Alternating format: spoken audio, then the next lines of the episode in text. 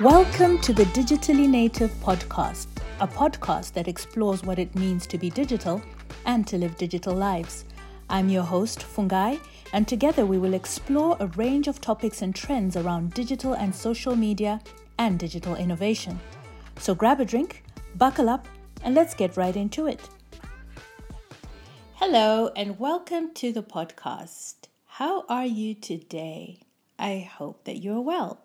I hope that life is treating you kind. I always say this, but then I do mean it genuinely. I hope that life is treating you kind because, you know, life is a bit of a roller coaster. And sometimes we don't have people tell us that they hope life is treating us kind. So I really do hope that life is taking you on a nice little adventure right now that is leading you to somewhere good. Um, it's been really interesting the last week to be watching uh, the US Congress testimony with TikTok. That's, I think, has come to an end, but I'm not entirely sure. I'm not following it that closely. Um, but if you know anything about uh, some of the history between uh, the US government and TikTok, the company, uh, or the company that runs TikTok, ByteDance, you would know there's been um, a little bit of um, tension for some time there. Um, and that spans uh, or stems rather from a long geopolitical history that um, exists between the Western world and uh, China and other countries that are, you know, not within the Western world but are big global players such as Russia.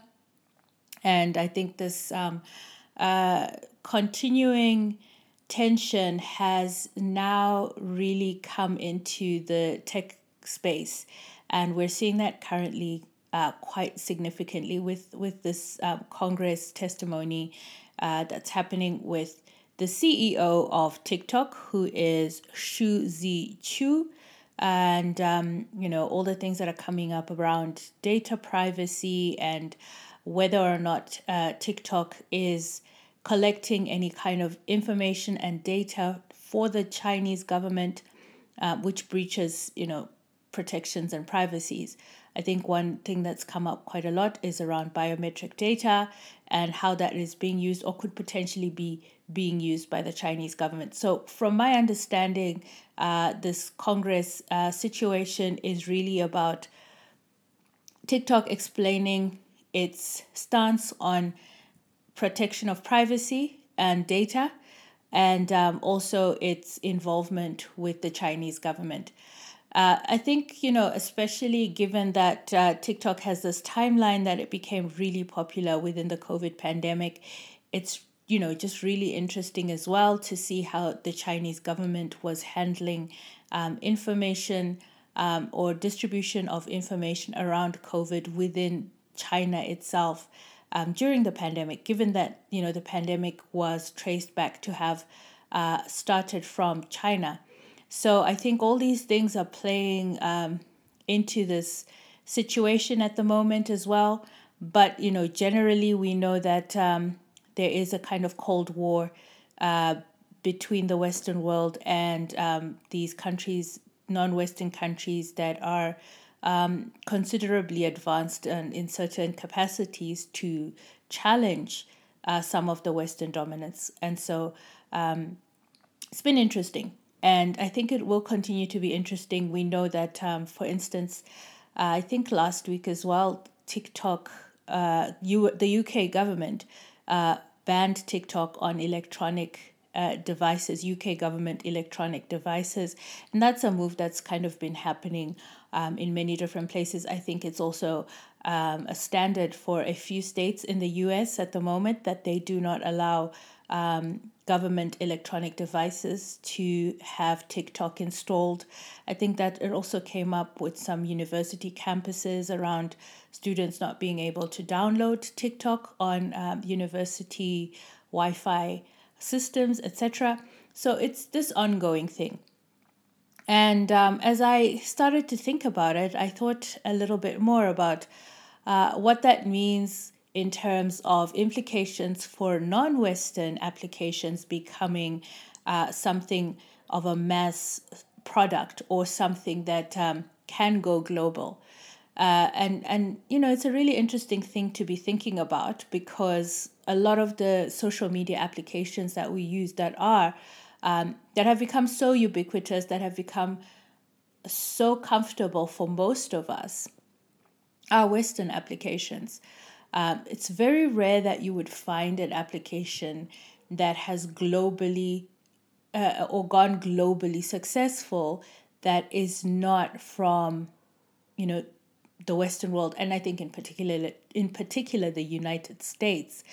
And so, you know, it's it's this interesting point where we have to think about. Well, of course, there is something about China as a a power and a player in global politics and global geopolitics that makes TikTok particularly, um, you know, the perception of TikTok to be particularly colored from the Western world as, you know, this is a tool of some sort of dominance or a challenge to Western ideals like democracy and freedoms and liberties that the Western world holds very dearly. Um, but at the same time, it begs the question that uh, would a non Western application ever become as popular, ever ever become um, as accepted, you know, as as one that is created, headquartered, owned by uh, someone within that space. And you know, this is not to say that um, there hasn't been issues as well for other companies. I think Meta um, similarly has been brought uh, to uh, congressional um, public debates and things like that uh, around as well its own uh, privacy and data protection uh, issues and, and things like that. So this is not something that's specifically only happening to TikTok. Um, but obviously there's an undertone to it that is a little bit different, which is because this is something that's coming out of another ideological space and is seen as not um, as as not upholding the values and standards and ideals of the Western world. So yeah, I, I've I started looking at things that uh, would help me situate this conversation a little bit more, and um, you know, trying to find applications that actually do challenge the uh, Western dominance uh, of, of where applications are owned and centered and run from. And you know, there's a few examples of applications that you know we, we use or might use that do buck that trend. And one of those is Telegram. Um, and um, Telegram was launched in 2013 by two Russian brothers, Nikolai and Pavel Durov or Dukov. I cannot read my own writing at this point in time. Uh, but you would have to check that up on online. Um, I just wrote my little notes and now I can't read my own handwriting. Um, but yeah, it was launched in 2013, and um, you know it, it's it's one of those applications that's done really well. It has, uh, according to Telegram itself, 700 million monthly active users, uh, and it became one of the five most downloaded apps globally in 2022 uh, and so i think that's that's you know quite a significant shift um, for telegram or quite a significant audience for telegram i'd say um, and you know i think my first experience with telegram was many years ago um, i'd say 20, 20 why do i keep saying 20017 and 20022 I need to abbreviate this to 2017. But yes, um, my first experience with uh, Telegram was in 2017. And um, I remember at that time I was working um, on content and information that, you know, uh, needed secure a, a, secure platform for you know encryptions and um, privacy and protection. And I think at, the time, the collective I was with, you know, WhatsApp was not an option because, again, of all these things to do with um, uh, data breaches and you know ownership across so many different spaces. I mean, you know, WhatsApp is owned by Meta, which owns Facebook and owns Instagram, and so we use Telegram quite a lot. but then I then started to see people take up Telegram a lot in the ensuing years because, um, you know, government shutdowns became quite a thing in, in a few countries, you know, where governments feel a threat from uh, political activists and then, you know, shut down the internet so that people cannot actually organize and, and share information and, and, you know, mobilize.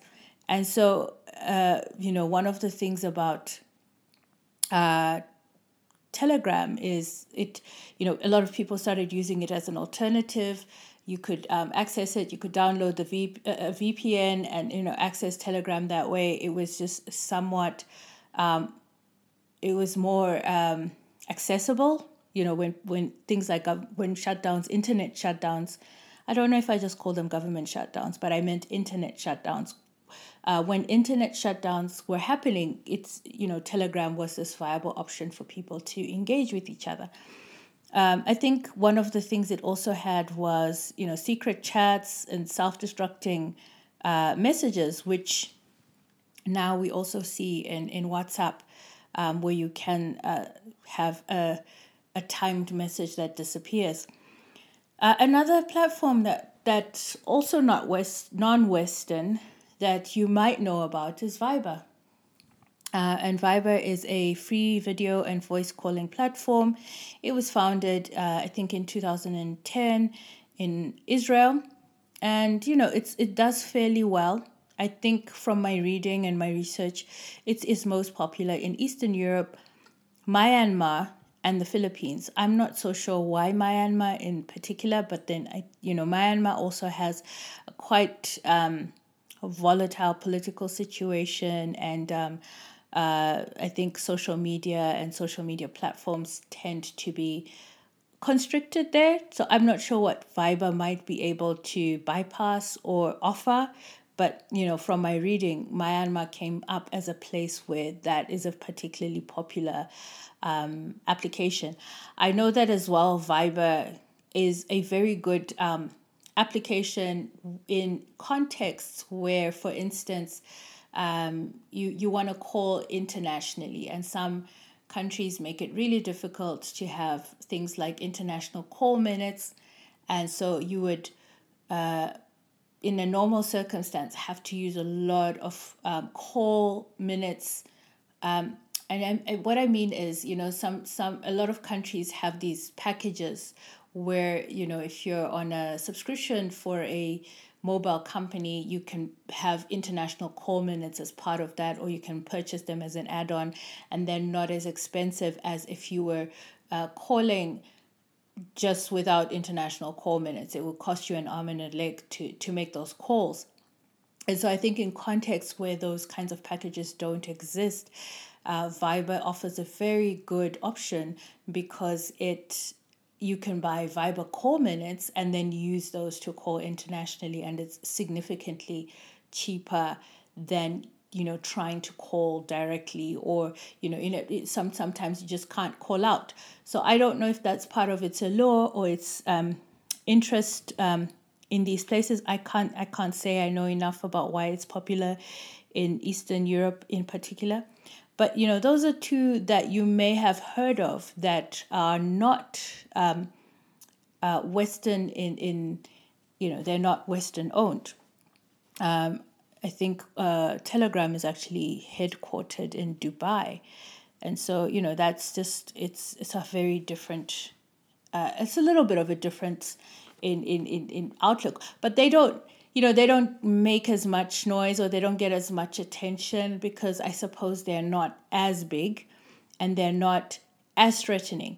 Um, you know, Telegram being Russian owned could sound a few alarm bells, but I don't I don't know. I haven't really seen anything about about, you know, the tracking or the radar that the Western world might have on Telegram. I think Telegram is quite well uh, received actually because it, it has um, more advanced security features than WhatsApp itself.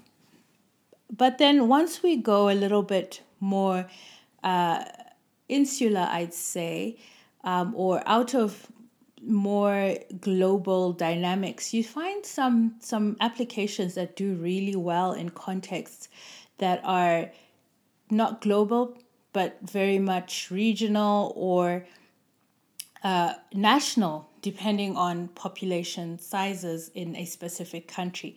So one of those was, is obviously WeChat, and um, WeChat is Chinese. It's uh, I think it's got over a billion users. Um, and it's kind of the chi- well, it's it's touted as the Chinese WhatsApp, and so it, you know it offers many of the similar features or um, uses and gratifications that people make with WhatsApp, which is to connect to people, um, to share information, etc. But it also has these other features like WeChat Pay and WeChat Share. No, WeChat Store, I mean. And so, you know, it has all these different things that allows you to pay for things through it and purchase things through it. Um, and so I think it you know it just it becomes a bit of a one stop shop, and because China has such an extensive population, you know, it, it can have its own applications without having to engage at all with the Western world, um, because there is enough of a market and a population to make um, local applications go massive. Uh, and I think another one is Sina Weibo, which um, is it's a microblogging platform. Uh, it's a bit like Twitter. It has, you know, from my reading, over 500 million users. Um, and then there's other ones like Kuaishou, another Chinese application. And then you have a, a, few from Russia. Uh, I think Russia has its own kind of Facebook, which is uh, called VKontakte and it has over 500 million users. There's also um, Odnoklassniki or OKRU, another Russian um, application with over 200 million users. And again, Russia has, you know, quite sizable population of over 140 million. And then, you know, you find others like Kakao, Talk. You know, I can't read my own handwriting today for some reason. I believe it's Kakao Talk or Taki. I can't read what I wrote, but it's a Korean chat app. Um, and then Line, which is a messaging app commonly used in Thailand, Indonesia, Taiwan, Japan. Uh, you know, there's a whole host of different ones that start to show up. Um, and I think that um, the thing that one starts to see about these applications and the ones that do particularly well is how, you know, once you get a little bit further afield from nationality, so, or, or countries with big populations, Russia, China, like I've just um, gone through, you start to also realize that there is a way that these applications uh, find communities that are also large enough to support or sustain them, even if they do not become particularly um, important in the Western world. So I'll give you an example. I, I haven't read much about it, but it's called Taringa and it is owned by an Argentine company and it's i think it touts itself as an online community of spanish speakers in spain and latin america and it's a kind of Spanish alternative to Facebook. I do not know how it works exactly, but I think that you know that again this what is its unique selling point it's probably that that it is um, about building community within a specific cultural socio-linguistic uh, group of people um, you know spain latin america the the the importance of the Spanish language in those areas, but I think it's also the culture. So there's a specific um, Spanish culture that would probably uh, bring people to a space like that because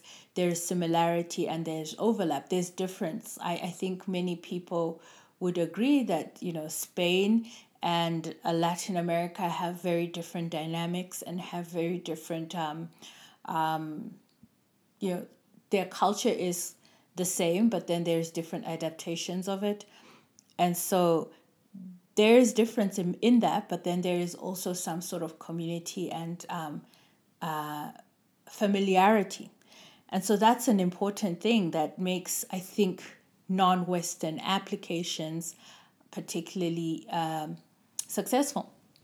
Um, I think another one that I came across is Skyrock, which is a network for French speakers. I think it's based in France. Um, but then I'm not sure if it's targeting just French speakers within the French, uh, you know, French Western world, which would be France, Brus- uh, Brussels, Belgium, and um, Canada, I think. Although Canadian French is quite different to, I think, uh, mainstream French. But I'm not sure if it also then um, is popular among France's former colonies because you know French is such a big language in those former colonies, and that is another market or another audience that might feel a kind of familiarity with an application like that because again it's speaking to them in a language. Um, and a culture. I wouldn't say so much. It's it's a, it's a similar kind of thing where I, I wouldn't say French colonies feel a, a specific kind of um, Frenchness in the in the in the you know normative idea of what Frenchness is, but every every colony has adaptations of you know its colonial influence. Um, I think uh, British colonies, Anglophone countries, again, you know, might not perform Britishness or Englishness in the way that it is performed in the UK, and there's no one there is no one standard way that uh, Britishness or Englishness is performed. However, there are things that I think every colony adopts from its colonial um, influencer, and so I I I think maybe that would that would be a case for um, former French colonies. Who knows? I don't know enough about Skyrock to make any assessments of it. And then, you know, you come across other things like Badoo, which is a dating app.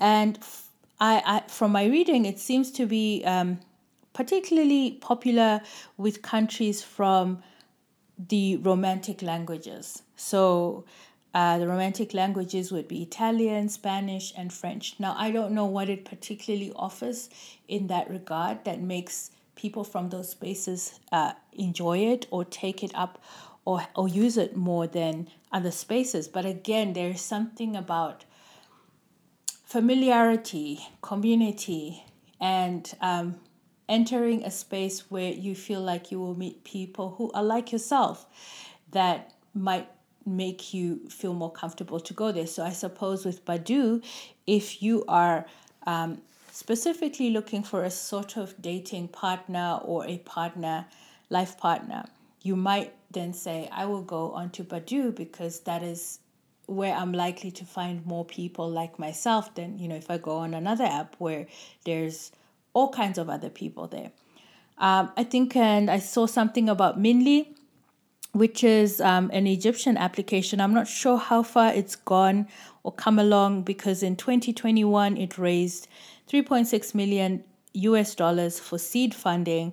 And I think the, the pitch it was working with was um, it would allow stars, celebrities across MENA, which is the Middle East and North Africa, to create authentic, personalized connections with fans. Now, again, that speaks to a huge region of people because the MENA region is massive. Um, if you think of just Egypt itself, it has over 100 million people as a population. But then, you know, if you look at the whole Middle East and the North African region, that's a massive market. And again, it's culture. It goes back to something that feels um, familiar and connects people in a very um, culturally oriented way um, because uh, within the MENA region, the Arabic culture is, is the dominant culture. And again, it's not performed the same way everywhere. You know, I think you would find Egyptians who are Arabic um, and uh, I'm trying to think of a, another place, uh, Lebanon, you know, they would have completely different ways of doing certain things, but there is a familiarity um, within the Arabic culture, and I would say as well the Muslim culture. And so all those things make people feel a kind of connection to people, and and that's probably why those applications have some sort of following and some sort of um, engagement and interest. And so, you know, it, it begs this question what makes a non Western app successful? You know, um, we've kind of seen the ones that are a little bit more mainstream, and you see the ones that are a little bit less. They are more about a community and a communal approach. And, you know, we have examples. I think uh, on the African continent, I, I couldn't come up with as many, but I think one of the ones that really did well for a long time, not for a long time, for a while, was Mxit. Now, if you're old enough to remember Mxit, I think Mxit had its its its heyday about 10 years ago when it was on about 7 7 almost 7.5 million active users uh, where over 6 million of those were South Africans. And that's because you know uh, Mxit had been established in South Africa. Um, and you know it it it had its its time you know it it it got young people particularly engaged and it it never became massive. It it closed in 2015 but for the time it existed i mean i think people knew that there was something called mxit i knew it was the, that it existed. I never used it and I think to have had the market share that it had at that time, especially because Facebook was also so popular at that time, um, and Twitter as well, was was a decent run. And I've come across other apps, um, Nigerian apps that I'm not sure have gotten to the point that they are, you know, attempting to get to, but then you know they're doing something. Ayoba, which is a, a, an instant messaging app which is backed by MTN, the telecoms company. Um, from my reading, it has about 10 million active users and it allows you to listen to music while chatting. There is also M Pesa, which has um, a long history in Kenya of you know being a very important cash app. Um, it has allowed for a lot of um, interactions or transactions uh, to happen through mobile money. I mean, it was, you know, I think 10 years ago or so, it was also this massive model for how uh, mobile money could become this really big thing in on the African continent. And so it feels like, you know, for a lot of these applications that are on the continent, well, not a lot of them. I'm not I'm speaking from a very limited um, resource pool uh, but then you know there's something about having to differentiate oneself from uh, the western applications that most of us are using. Uh, and how does one do that? You, well they have to do it by being very contextual. They have to find an, a problem within the context and try to fix that problem versus i think uh, trying to mimic what uh, applications already exist out there uh, and so I, I think that's quite interesting, especially when you look at these applications that are doing uh, quite well um, outside of uh, the Western context.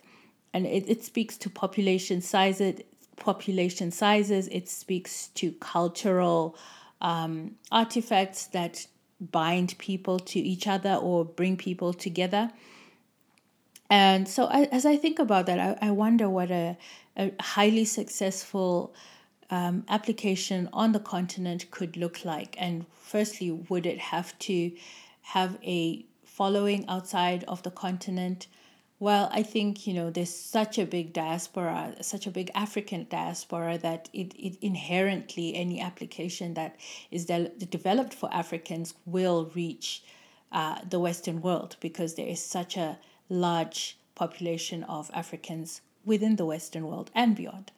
Um, but then I'm trying to think about something that could actually speak to different parts of the continent and get um, continental engagement and what that could look like. So, in a certain way, I think about, you know, when I think about romantic languages, and I talked about this with the Badoo example, I've always been curious to group African languages in a similar way to the way that Romantic languages are grouped. Now, you know, if you have heard people speak Italian, French, and Spanish, you will know that it is a family of languages that um, sound somewhat similar to each other. Um, I'm trying to think of an example. I'm just thinking of four, cuatro. I'm not sure if cuatro is Spanish. I, I think it's Spanish. Quatre is French. And I'm trying to think what it would be in Italian or Spanish. I can't remember which language I just, I, I can't remember which language quattro is. But then you kind of find those kinds of words that are very similar across different language groups. And so people from different language groups can understand each other. And it's very similar with Bantu languages, um, which are, you know, they include Zulu, Xhosa, Shona, Swahili, all these kinds of languages where if someone speaks to you in one of those languages, you will pick, kind of pick up um, what they're saying. And my first example, uh, well, I, I know this because I'm from Southern Africa, and so you have Ndebele and Shona, and you know different languages, Zulu, Xhosa, that they kind of all sound somewhat similar to each other. Um, in some ways, not always. But then I remember being in Kenya once and like listening to people talking, and I remember they were having this conversation, and the one person asked the other person, Utafika nini, which means when are you arriving? And I was like, I picked up what you said, that I don't speak Swahili. And then they were like, How did you pick that up? And I said, Well, in Shona, you would say unoshika rini. And um, in Ndebele, you'd say uzofiga nini. So I was like, yeah, it's a it's a language, it's a group of languages, it's Bantu languages. And so I'd be very interested if ever anyone tried to venture into developing a Bantu language app, um, which would perhaps help people understand each other's languages more or engage. Um, you know, Swahili, I think, as, as a language itself, is probably the most, um, uh, I guess, spoken language that is not um, English or French on the continent that has enough people in different countries that speak it Tanzanians, Kenyans, some people in the Congo and other parts of, of, of Africa speak Swahili. And, you know, the Swahili also changes somewhat with different countries. Uh, but then at the same time, that would be an interesting place for an application to come in because that's a ready kind of market and a cultural um, group that's similar to the others that I've spoken about that could, you know, have something going on. Uh, but then I, I kind of think beyond that, I can't quite think what that would look like. I think Nigeria is the country with the numbers. Um, West Africa is the, the region with, I think, the numbers as well. So, you know, something that was West African oriented might also do really well. Um, I try to think of something in Southern Africa that could do as well, um, and I kind of struggle. And I think that's also because Southern Africa has smaller population sizes in general. Zimbabwe, Zambia, Malawi, those are small countries, but very similarly similar culturally. I wonder what that would look like if something came out of those kinds of countries. South Africa is the the country in the region with you know big numbers and big technology. So you know the next big thing might come out of South Africa but I think it would have to be something that's especially culturally enticing, you know, something that brings people together in a way that other applications do not provide. And for now, I think a lot of people find a lot of solace and comfort in the, the applications that exist.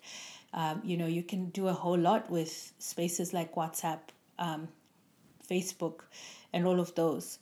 Um, and you know what would a you know a financially oriented application look like given that i think most countries now also have a lot of their own um, cash apps that are similar uh, to what kenya has. Uh, you know different iterations of people being able to transact online. Uh, not online but like with through technology. So yeah it's it's a little point of pondering And no answers offered as usual, just questions. Uh, but then, yeah, it's it's interesting to look at all these applications and think through where they come from, where they're going, and you know what a non-Western app would look like to be viable. You know, and who would it be viable to? So we'll see what happens with um, uh, the issues to do with TikTok in the US and the Western world. We'll keep watching that. But, you know, for now, I leave you with that food for thought and wish you a good week.